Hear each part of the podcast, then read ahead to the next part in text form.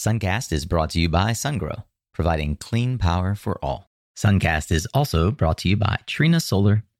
I'm a crusader, I guess is is the simple way of putting it. I, I see problems, I see issues, and I try to solve them. Hey there, Solar Warriors. I'm Nico Johnson, and this is Suncast. Each week, I pull back the veil on the life and business insights of clean tech entrepreneurs building the most noble and impactful companies of our time. I hope what you learn from this conversation is a catalyst for your own growth. So thanks for tuning in, and welcome to our tribe.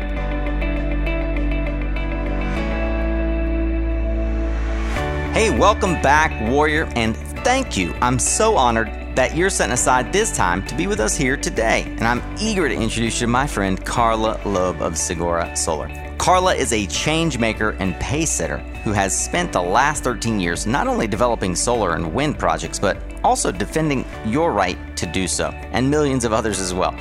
Today's conversation covers a wide range of topics from Carla's early days in Texas wind to her latest struggles and triumphs, bringing landmark legislation to bear in New York and the mid Atlantic markets. Carla has proven a fierce advocate and driving force for her employers, and now as a SEIA board member. I trust you'll want to stick around to hear how this brilliant lady from the Bayou made her way up to the highest levels of impact in multiple industries and how she's helping your solar company do the same. If you do love this episode, I sure hope you'll check out more than 250 additional founder stories and startup advice over at mysuncast.com. And hey, why don't you go ahead and sign up for our Suncast tribe so you don't miss out when new episodes or summits, live events, and more are announced. And in case you haven't subscribed yet to the podcast, go ahead and do that in whatever app it is that you prefer Spotify, Google Podcast, Apple Podcast, take your pick. You'll be able to get notified on Tuesday if you do that because Carla's Tactical Tuesday episode is going to drop, taking a deep dive look into the Virginia Clean Economy Act. For now, get ready to tune up your skills, Solar Warrior, as we tune in to another powerful conversation here on Suncast. All right, Solar Warriors. Today is a really fun interview conversation with my friend Carla Loeb. If you're unfamiliar with Carla, then I would wager that you haven't been paying attention to things happening in SEIA or in Virginia, or generally you're not as connected as she is. But she's one of the most connected people I've met in the industry, uh, a, a true dynamo, someone who has pulled herself up through the ranks in the solar industry. And I'm excited about this conversation. Carla's a veteran of clean energy policy and business development having specialized throughout her tenure in greenfield projects, new market entry, regulatory, and of course, legislative affairs. Now, as the Chief Policy and Development Officer for Sigora Solar, Carla is in charge of seeing how legislation and the administrative and regulatory efforts of uh, the local company that is Sigora makes its way into uh, the state and national levels of policy, as well as helping coordinate strategic development partnerships. I could go on and on. Uh, she is also a, a, board member for SEIA. For those of you in the solar industry, recognize that's the Solar Energy Industries Association. She leads the largest subcategory, I think is what maybe they call it, of distributed generation for SEIA. Uh, she's an all around kick ass friend and uh, clean energy advocate. And I'm stoked to have you finally on Suncast. Carla, welcome. Thank you for having me. And finally, I think being the operative word. We've been trying to, even in pandemic, it's been difficult to connect. So thanks so much for having us or having me on. And well, you've gotten to see how the sausage is made. Uh, Carla is referring to not only the three meetings that we've had. I, you know what's funny? We'll share this. I remember that your original interview was going to be on March 19th. It's now two months later. I was sitting in a truck. I was sitting in my truck here in Mexico uh, at one of the local uh, I don't know, one of the local offices uh, because we knew that the next day the the state of Quintana Roo, where I live, is, is was going to close down, and had to punt on that interview. And we've tried a couple of times to do this interview, and Corona pandemic has prevented it. Not also somehow the actual attempt that we made of recording got lost in uh, in the interwebs. So whatever you guys are uh, are doing right now, sit it down because I can promise you what we're about to drop is going to be good because we've been preparing for two months. Well, Carla, you have a fantastic story, uh, and you you've served uh, a lot of different sort of roles and interests in the industry. but I always like to start out with a simple question. Help us understand how you were first exposed to the idea that clean energy or, or solar power uh, was a thing and, and how you decided that this is where you wanted to turn the focus of your career. It found me. I mean, is the short answer. I believe in the universe you know sometimes having a, a, a, more and better plan for for each of us. And in my case i think that was certainly the case. Um, i got a call. I was actually living in in france at the time. Sounds really glamorous but let's just be clear i was living without hot water in paris. So yes it was paris but no, there was no hot water, and yes, the water was cold. Um, and uh, an old friend called me and said, "Hey, do you want to come and work for me and be develop wind farms?" And and I said, "I don't know anything about wind energy." And her response was, "That doesn't really matter. People like you. You've never met a stranger, and you know everyone learns on the job anyway. And you're a smart person, so you'll figure it out." And so that was the beginning. I always just kind of assumed that I'd be a lawyer, that I would go to law school and and practice law. Uh, was not really interested in doing corporate law. Always kind of gravitated to to constitutional law and rights of people and justice and all of these very kind of broad, um, very powerful words. And so the idea that I have ended up in clean energy, being an advocate for an industry really kind of it was an alignment I could have never hoped or dreamed for. Um, I'm from Louisiana. I lived in Texas for 16 years. You know, I'm I'm from the the deep depth darkness of, of oil and gas patches and and all of it. So so that's kind of the quick and dirty. Yeah, that's amazing. And you got your start, to be sure, in business development and wind development. But I, having had now many conversations with you about this, understand that um, that the idea of legislation as power to sort of change the lives and the ways that things operate has been something that has always captivated you. How or when did policy really become a lever or become something that you were aware of as a tool to move large societies? I mean, honestly, I as a, as a small child, I mean, I was a, a, history nerd. I loved policy. I loved civics. Majored in government and policy, and always was just fascinated by how things come to pass and come to fruition. And so, whether it was through me studying about history and government and policies, both in the United States or abroad, I specialized in American studies, but also in Eastern European studies, specifically uh, communism.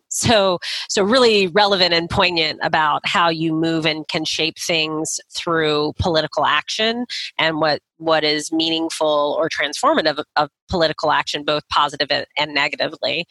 I really found my voice which is a very general way of saying when was the first time i became active in changing situations? I volunteered for a lemonade stand when i was eight years old and helped save a local library in New Orleans um, with a team of my neighbors. And so, you know, the power of people and of coalitions and of elevating issues to people, taking it to people and changing outcomes is as embedded in me as as anything is.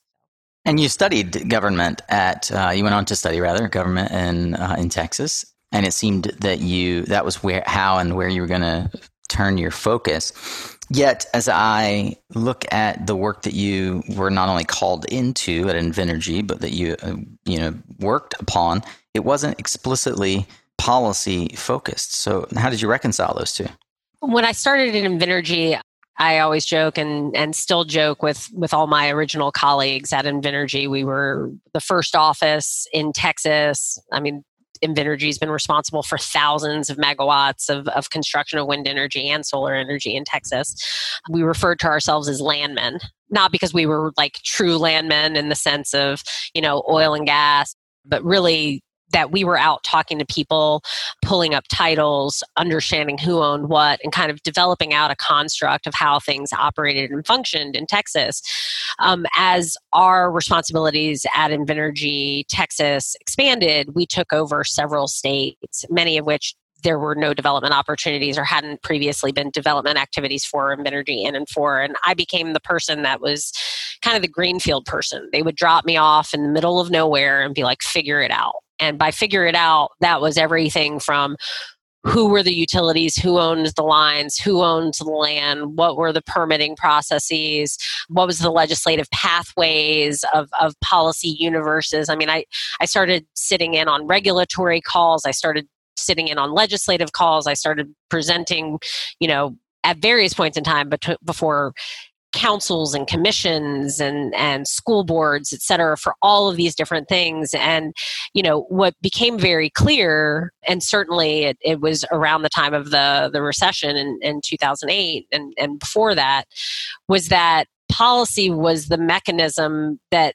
impacted and influenced outcomes. And and so whether it was a policy of how to get a meteorological tower up in you know Lafayette Missouri or whether it was you know ARRA funding or the the extension of the production tax credit all of these things kind of drove how and who we were. And so everything that I had studied was being actualized in my profession and I started to kind of piece it together. And increasingly as i started to operate in more and more new states and new markets became more and more involved in kind of the policy government discussions and how things actually functioned you know it's remarkable i was looking back at all the different work that you were involved in and you know in the late aughts early teens uh, of this century not only were there not a lot of uh, females in project development, but there certainly weren't a lot of uh, females. I mean, generally speaking, customer facing roles, negotiating land, negotiating off-taker agreements. Did you feel at the time that that you had a particular gift for that? Was it something that you just got thrown into? And also I'm curious if you have any reflections on the relative difference from your counterparts and colleagues who were doing uh, that role. I presume, and I'll put myself on a limb here because we haven't talked about it, but I presume the majority of which were were male counterparts uh, around the efficacy of your work compared with theirs? Like, I'm curious what your observations are there.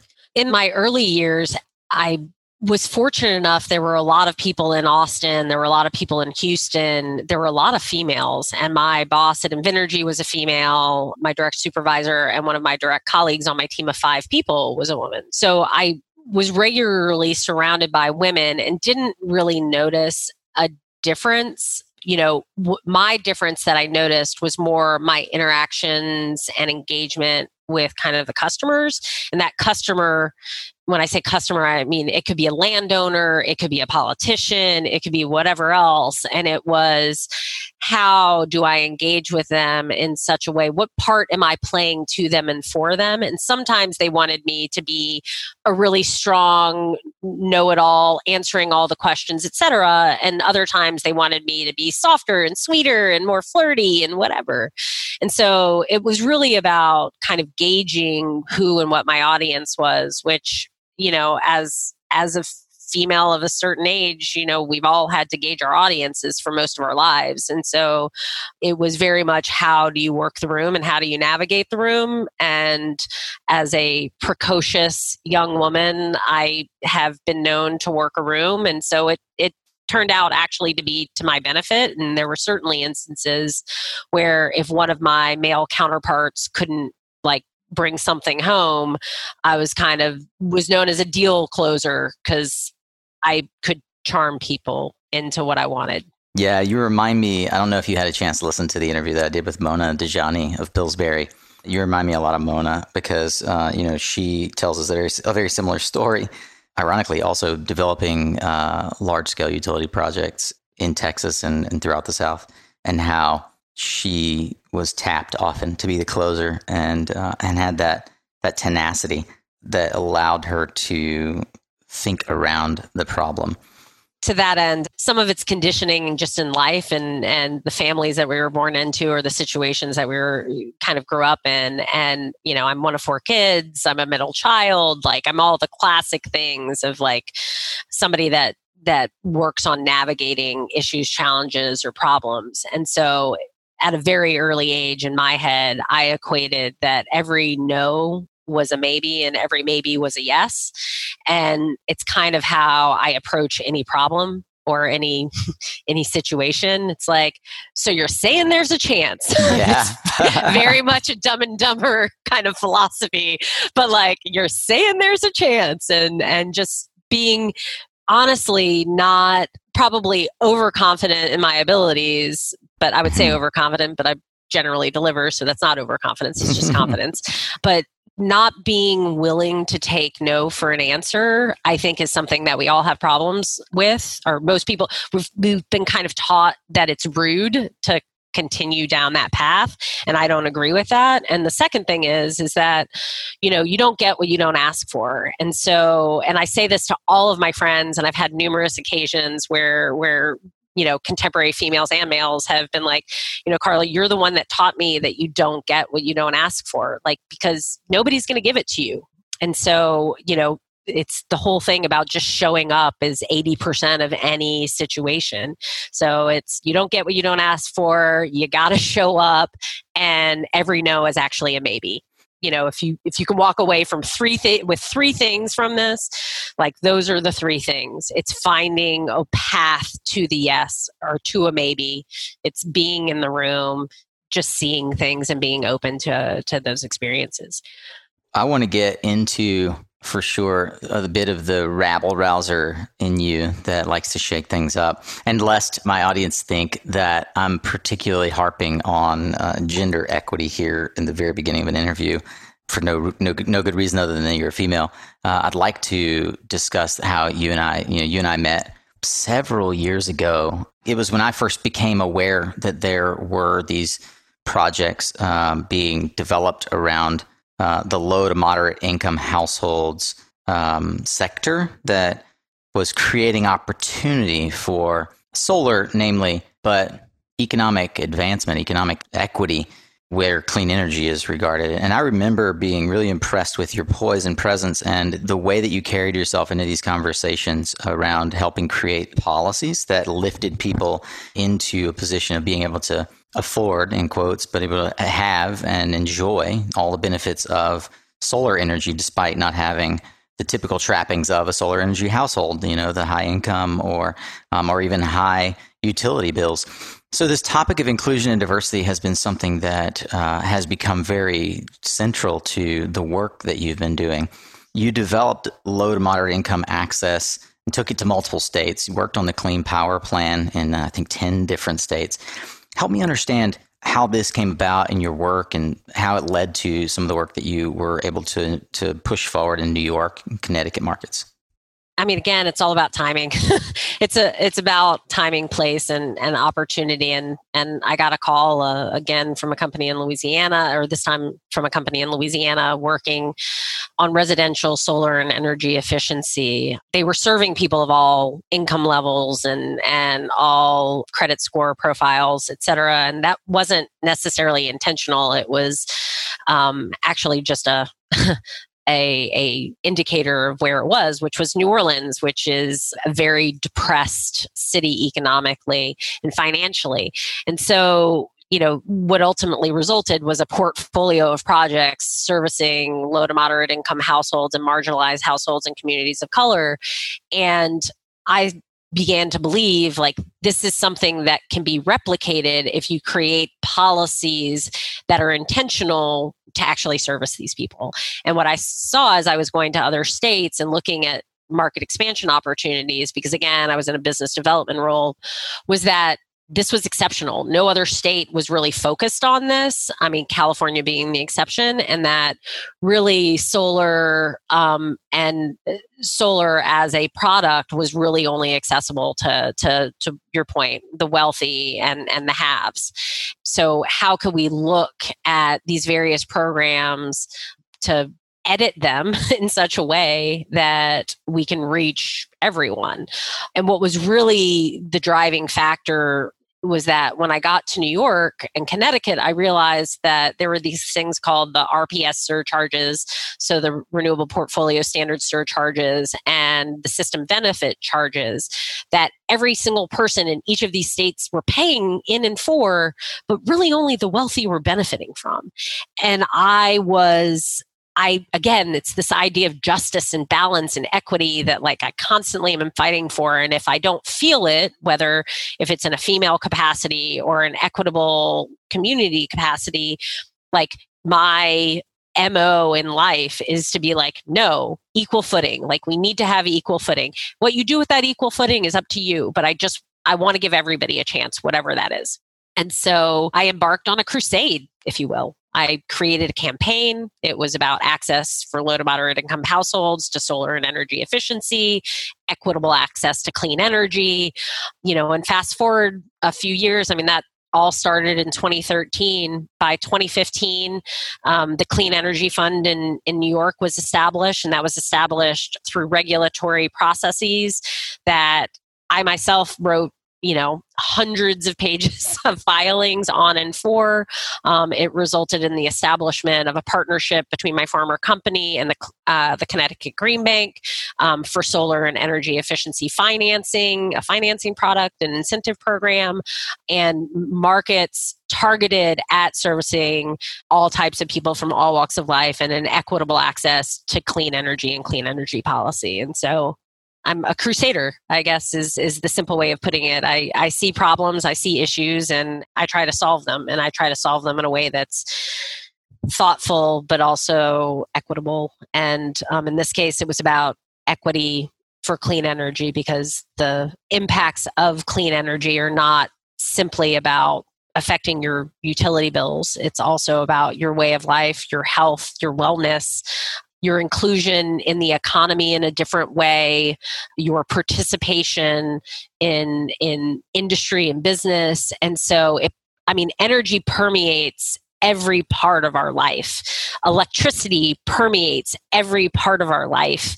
And if people are not included in those discussions and are not educated to understand what that means, they can't participate in it and for it, and they can't benefit from it which is ultimately the goal. I'm hoping my notes are right here, but as a result of the strategic regulatory and legislative advocacy that you were engaged in, uh, prim- primarily in New York and Connecticut, you were able to create a combined value of something like $75 million in incentives. Is, is that accurate?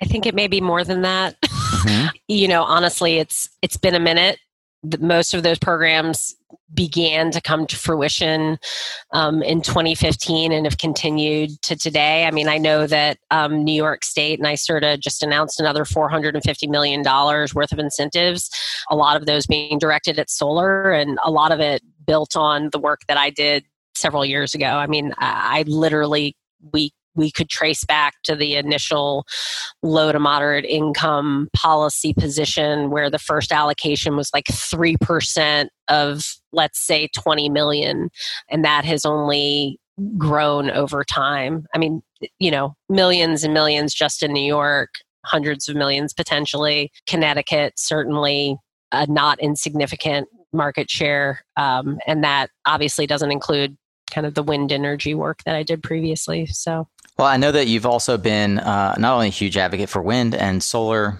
but also women's voice in positions of leadership, all the way back to when you were in Austin working with what's now WRISE, Women of Wind Energy.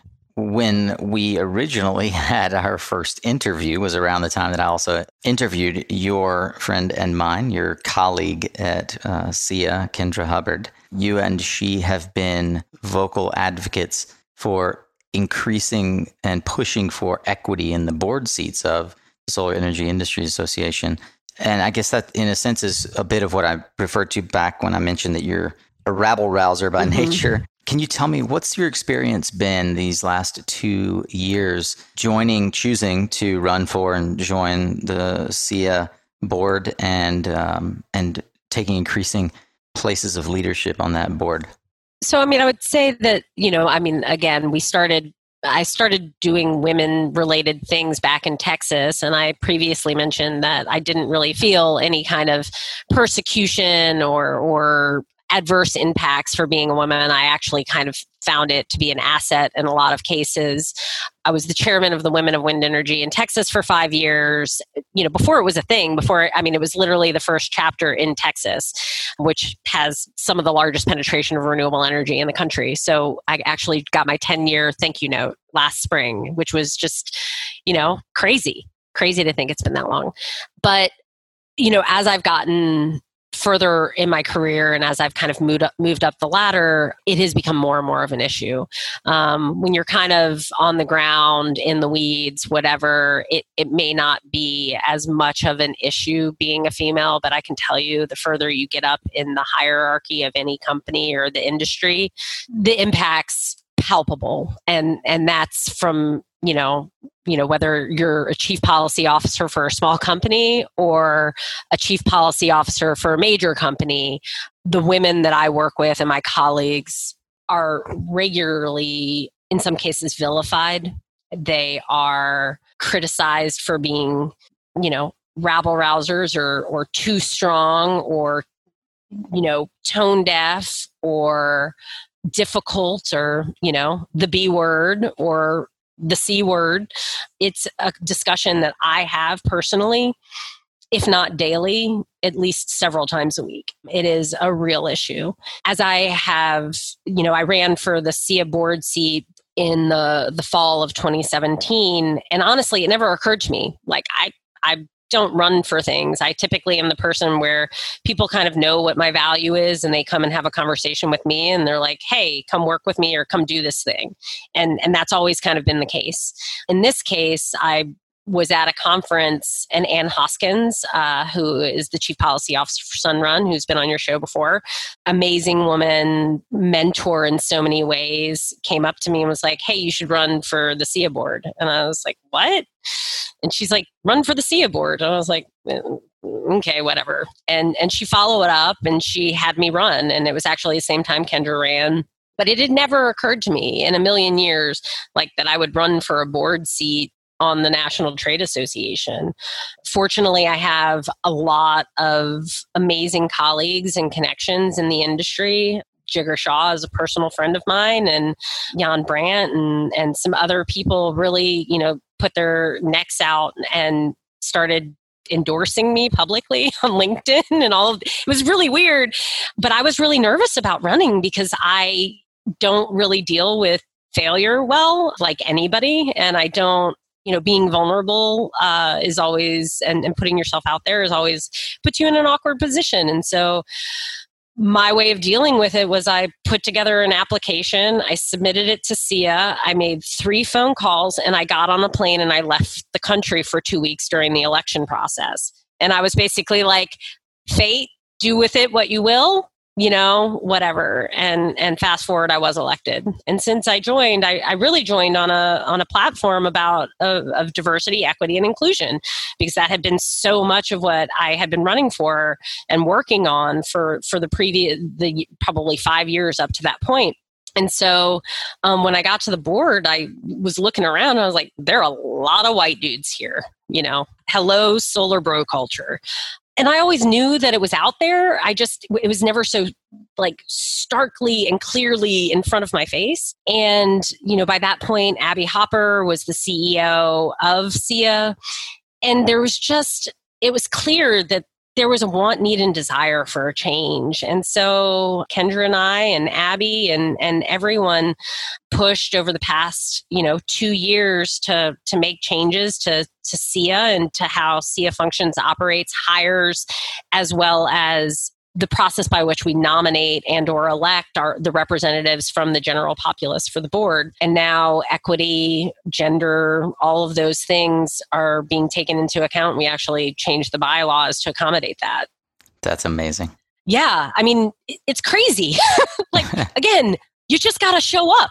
Like, yeah. you got to show up. You have to have a clear vision. You have to know what you want. And and the number of i mean as frustrated as so many of my fellow board members were with me you know again mostly white men you know ceos of companies i i mean i can count i can't count on two hands the number of them that pulled me aside and was like i am so grateful to you and for all of your work and being a constant reminder to all of us several of them were like, I'm so glad that my daughter has you in her life, even though she doesn't even know you're here, because you are changing things and you are making it better and easier for her and to her. And I mean, that's feels good. It's not easy to initiate change in an organization uh, that has been around as long as SEIA has. And It was fortuitous in many ways that you ran and that that Anne uh, brought you on, but also the synergy of everything happening. You know, the the change of uh, leadership at SEIA with Abby coming on as the first uh, female CEO.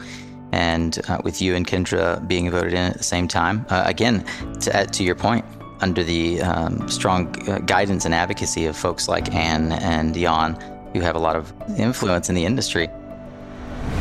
You know, every commercial solar opportunity counts, so why lose that sale to high demand charges? Did you know that you can offer up to 30% in demand charge savings at a tenth of the cost of installing a battery? With DemandX, the innovative new demand charge reduction software from Extensible Energy, your client can boost ROI and reduce payback time without all the expense. And as a Suncast listener, you can get a free demand charge analysis by going to extensibleenergy.com forward slash Suncast. And while you're there, check out three recent case studies on how this easy to install software is a win win for you and your commercial solar clients. DemandX works for office buildings, retail, churches, and more. See for yourself at extensibleenergy.com forward slash Suncast. Did you miss out on the live sessions of the Suncast Clean Energy Summit? We had so much fun with some of the most inspiring and impactful leaders in the clean economy throughout the Americas, learning about where the industry's going and giving you practical advice on how you too can participate and grow with us.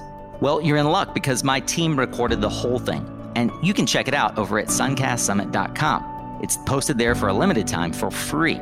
You can also see all of the replays inside of our private Facebook group, the Clean Energy Guild where all the videos are posted and lots of solar warriors just like you are connecting.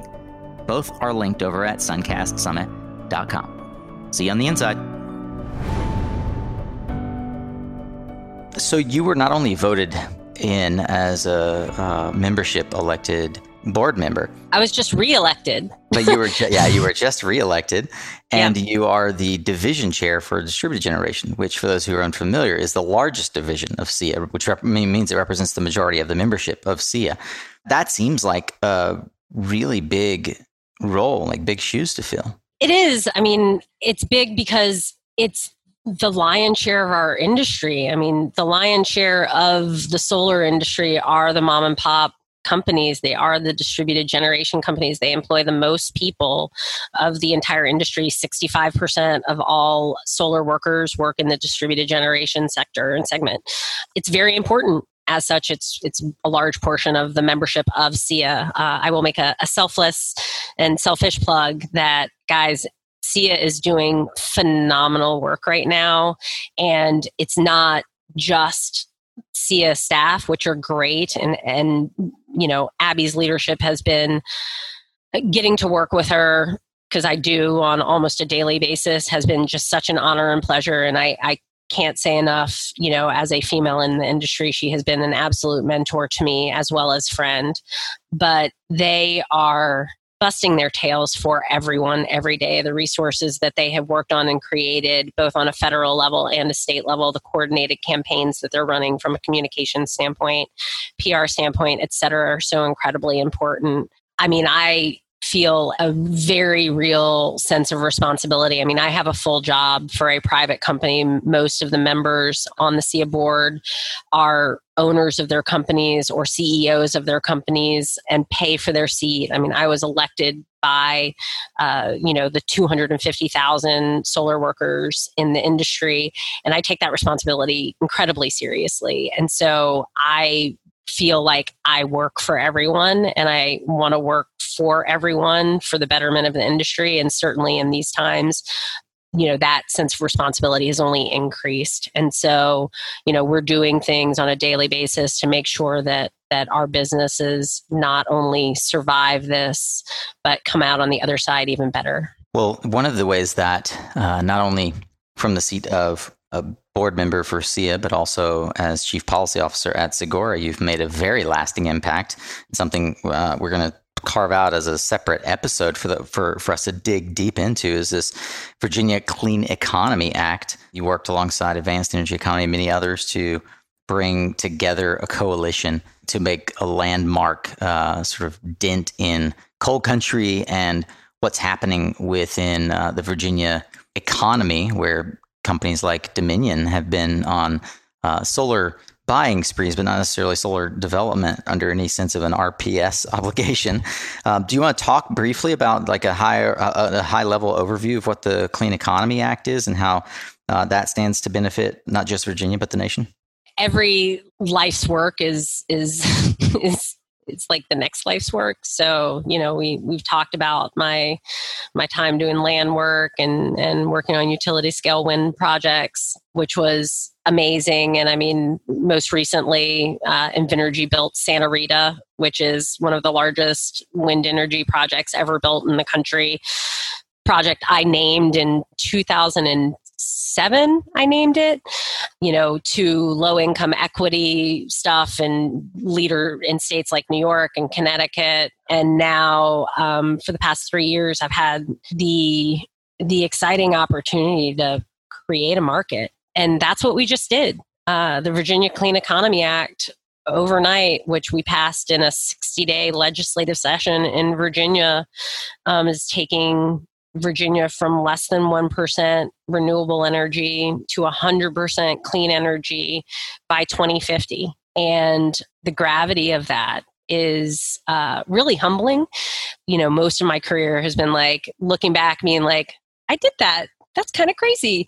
Um, and in this in this case, it's like, holy moly, I did that. And granted, none of them were done alone, but like this is literally the transformation of the entire energy sector in Virginia to 100% clean energy. It's the creation of a new economy in the entire state. Like, I don't know how it gets bigger than that. I mean, I'm sure I'll figure it out and I'm sure I'll find some other insurmountable, you know, challenge ahead of me. But the legislation, I, I can't say enough about like the people that I worked with on it, and you know whether it was the amazing lobbyists to the the trade the various trade associations, Advanced Energy Economy, MDV-SEIA, MAREC, SEIA, you know, Virginia Energy Efficiency Council, the Community Solar Association. I mean, all these people. I mean, there were there were so many people involved in it, on it, and for it. But it was about showing up every day, and it was about making the the case that Virginia had this opportunity, and the opportunity wasn't just about renewable energy. It was about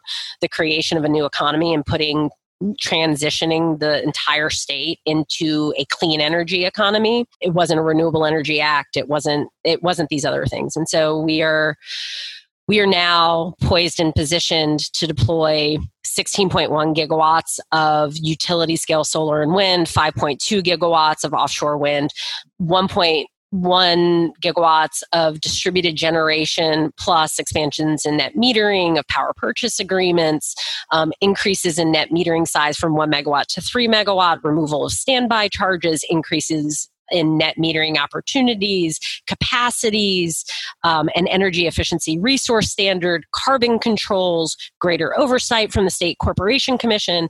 I mean, if you want to talk about omnibus, comprehensive, landmark transformational policies in the clean energy or renewable energy sector and space. I mean, this is it. Like, it's never been done before like this. It's sweeping legislation. And what, what baffles me is that it's something that by and large just didn't get a ton of exposure in you know the likes of the the media outlets that I would expect we'd be talking about how this is you know when Washington for example passed their the state of Washington, they're 100% renewable. It was, uh, and then Colorado, and then you know now we're um, well over 100 uh, cities and states that have uh, committed. There was a lot of buzz all throughout 2019, and then early now, early 2020, we get this sweeping omnibus legislation in Virginia that is really a hallmark of um, of what we want to see for the clean economy, not just for solar and wind, but for uh, efficiency and and the overarching goals of getting off of a of getting to a zero carbon economy. You know, things that things that SEIA and SEPA both are uh, highly uh, engaged with and in favor of. And I just didn't see the kind of um, response that I would expect from from media. I would add one thing to that in an equitable fashion because we had a lot of equity provisions in in the legislation, and and you're right. Like there hasn't been much coverage. Um, you know, sadly, you know the the legislation actually passed in its current form on March 6th Um, I, I, finally got to take leave of Richmond after kind of basic uh, an on, you know, a, a in perpetuity residency, and, and was able to to get back to DC. And you know, it was very clear that um, by the next week, the pandemic was, you know, here.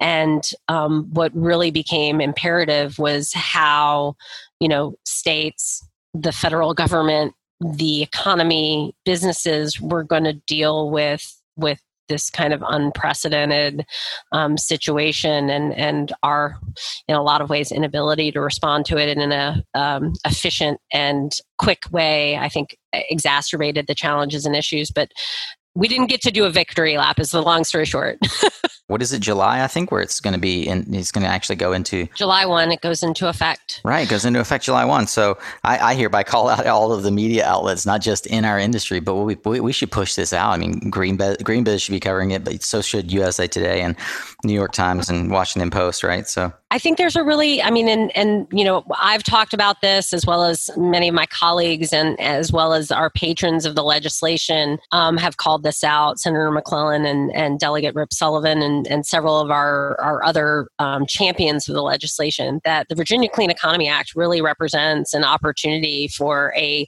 pathway out of the recession. I mean, the amount and level of investment that is, is associated with this legislation really could serve as a roadmap for Virginia, but also for neighboring states and even the country about how we how we do this. How do we get out of this? I mean clean energy jobs are some of the best paying jobs. I mean before the the pandemic i mean we were hiring 20 times faster than the rest of the industry or the rest of the economy.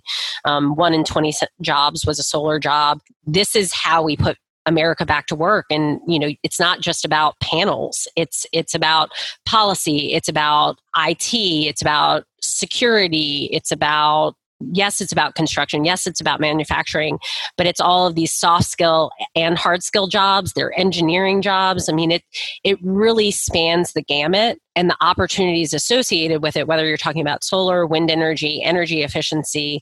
It is just an opportunity like we have never and have not seen um, really since since World War II, and um, need to need to seize it, and and we need to take it, and we need to lift it up as as really again that roadmap of how, how do we do this? How do we come back from this? And and i believe it's through infrastructure and i believe it's through infrastructure clean energy and and looking forward learning from our past but but using the the past to inform our future. It's been uh, a really exciting time for you and for your colleagues working towards changing the paradigm of clean energy in your in the state where you operate, uh, but throughout the the Northeast and now into the South. And I know that you've been mentored, as you mentioned, by folks like Anne who uh, who have helped lift you into ever higher uh, positions of authority and influence. And I wonder you know, you are well into a distinguished career now, changing the status quo.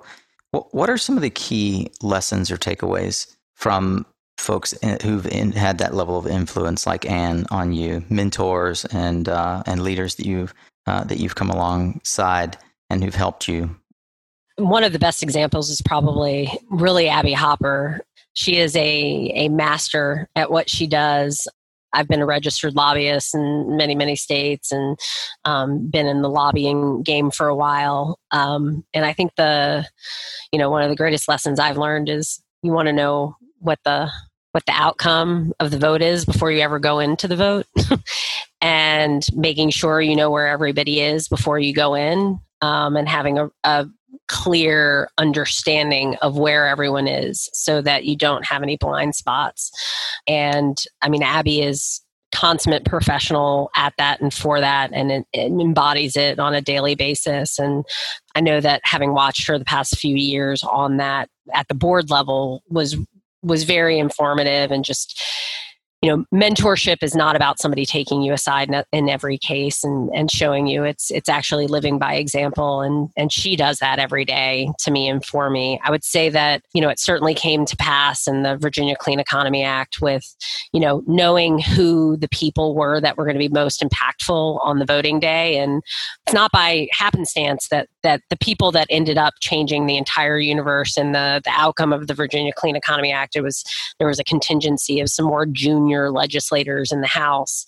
They happen to be people that I'm all very close with.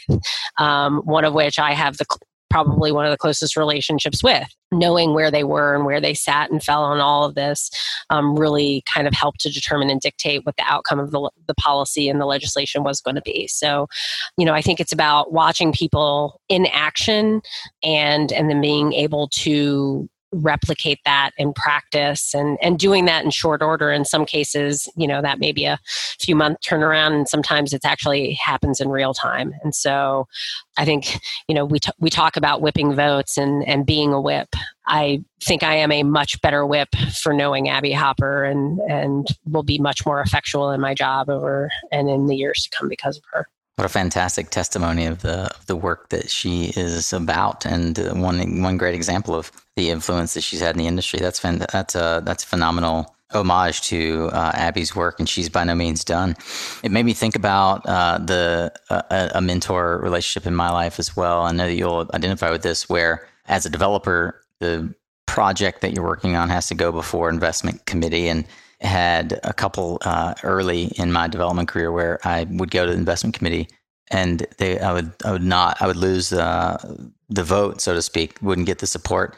And I had a mentor come alongside me and he goes you look like you didn't expect that? And uh, and he you know he just still pulled me aside and he's like um, he said I've been I've, I've been wanting to sit down and chat with you about this. And uh, he said I could have told you the outcome of this investment committee meeting. Uh, I know that you've got a decent project, but I also knew that you didn't have the votes you needed. And that if I told you that ahead of time, you wouldn't learn this lesson. So it was a hard lesson to learn. Uh, what you just expressed in the in the policy world is true as well in the de- development world. Before you go into any of these types of meetings, if you're doing your job well, you know that you have the votes and you know that you're going to get the decision in your favor, or you don't waste anyone's time. And I find that's a that's a lesson that a lot of folks have to learn early in their career. And it's true in all all walks of work and life. That's a really great example. I'm glad that we got a chance to talk about that you know that was the the final articulation of that but i mean literally for you know the the five several months four months leading up to the virginia clean economy act you know we assembled a group of particularly dg um, distributed generation related companies, and it ended up being about 16 of us, and, and had an ad hoc committee that was a part of MDV-SEIA. Um, we raised $200,000. We had a communications campaign. We had all of these things, and and you know I was responsible for kind of putting it together. And so we regularly had votes, we regularly had conversations. And I mean, you know, the majority of my time for the entire process was spent on having conversations with everybody before our meetings to make sure I knew where everyone was. Building so consensus. That, yeah, building consensus so that when we got on the calls, it was, you know, everybody who I had healthy relationships with, which was 90% of the people, um, were all on the same page. We had talked through any issues that we might have and were able to move and proceed forward in a in a, a much more efficient capacity. And and that particularly is important in distributed generation. We have notoriously been fragmented certainly on the state level um, between companies and groups and segments. And so having the distributed generation segment of the industry aligned on the Virginia Clean Economy Act.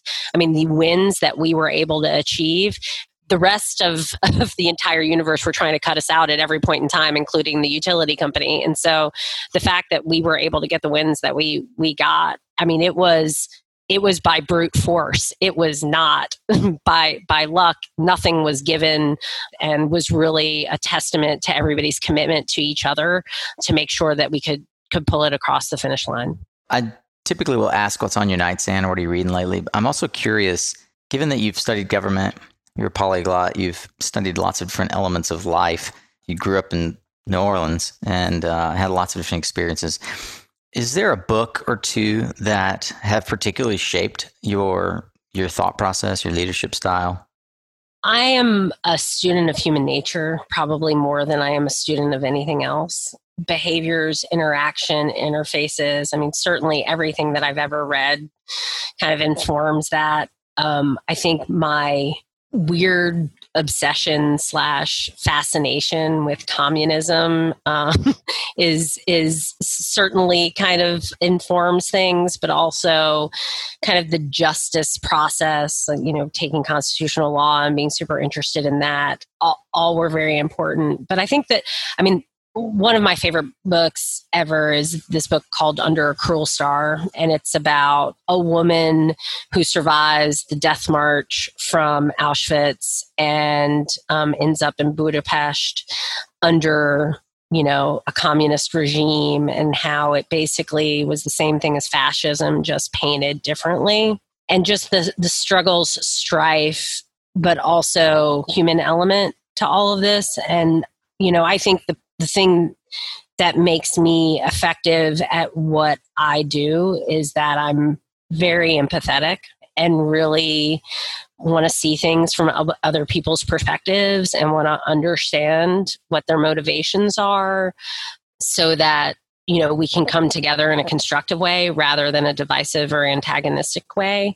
And so when you see i mean this book is i mean it was a personal story and it's i mean it's heart-wrenching and it's such a weird book to like cite on something like this but it's just you know the emotional physical mental toll struggle strife etc and that you can come out on the other side and and and still be healthy and happy and functional that you know the, the old saying that which doesn't kill us makes us stronger. I think you know i'm very much a person that is um, informed by all of my experiences both personal familial professional etc and i think that you know in order to be an effective leader in order to be a successful person it's about having inner peace, happiness, and having connection to people. I mean, I, a lot of other people spend a lot of time just all of their time constantly in motion. My greatest time is breaking bread with people and sharing a meal and having a conversation so that I can better understand them, to understand kind of the human condition so that I can work to make it better on the flip side, there's another book called The Brothers, and it's about John Foster Dulles and Allen Dulles. And it's uh, kind of the historical account of these two brothers who probably have shaped and formed policy in the United States more than any two human beings ever, um, and not in a good way. One was the head of the CIA, the other one was Secretary of State for, for several presidencies, um, and it's how they basically navigated and manipulated the universe for essentially their own self glorification and their own MO. And I think you know both of those are kind of articulations of the corruption of power and and what that looks like. And you know it's our responsibility to keep people honest. And if we are not holding people accountable then we will end up exactly in the place that we currently are. The brothers that's by stephen kinzer yeah? Yep. We'll certainly link to both of those. What a fantastic way to bring the bring everything full circle with a book on the way things can be manipulated behind the scenes for good and for bad. The the brothers John Foster Dulles, Allen Dulles, and their Secret World War by Stephen Kinzer. We have been blessed with a wonderful interaction here. Carla is the Chief Policy and Development Officer of Sigora Solar as well. She is the Distributed Generation Chair for Solar Energy Industries Association Board of Directors. Carla, thank you so much for taking time to be with us here on Suncast today and look forward to our next engagement. Thanks so much, Nico. It, it was great being on. All right, Solar Warrior, that is a wrap. And I just love that conversation with Carla. I can't get enough of her enthusiasm and energy. And I know that you enjoyed it as well. But believe me, the conversation and learning doesn't have to stop here with the end of this episode. If you're eager to keep learning, then you, my fellow Philomath, can find all the resources and highlights from this and every other discussion, along with social media links for Carla and myself book recommendations like the ones that Carla gave, and more over on the blog at mysuncast.com. While you're there, if you're looking for a community of like minded leaders and clean energy advocates, then I'd strongly encourage you to check out our free Facebook page, the Clean Energy Guild. You can find a link, of course, from the website, but it's also pretty easy to just search Facebook and find the Clean Energy Guild. So, hey, let's help each other tune up our skills as we're all in this journey of mastery together. Hope that you'll tune in next week. As I mentioned, Carla will be walking us through the landmark Virginia Clean Economy Act legislation that she campaigned so diligently for. I also want you to check out next Thursday's interview with Intersect Power's CEO Sheldon Kimber. He's going to walk us through how he built a gigawatt plus solar portfolio in under two years. We also go into his time at Recurrent and how he thinks about solar development. Remember, you are what you listen to. Thanks again for showing up, Solar Warrior. It's half the battle.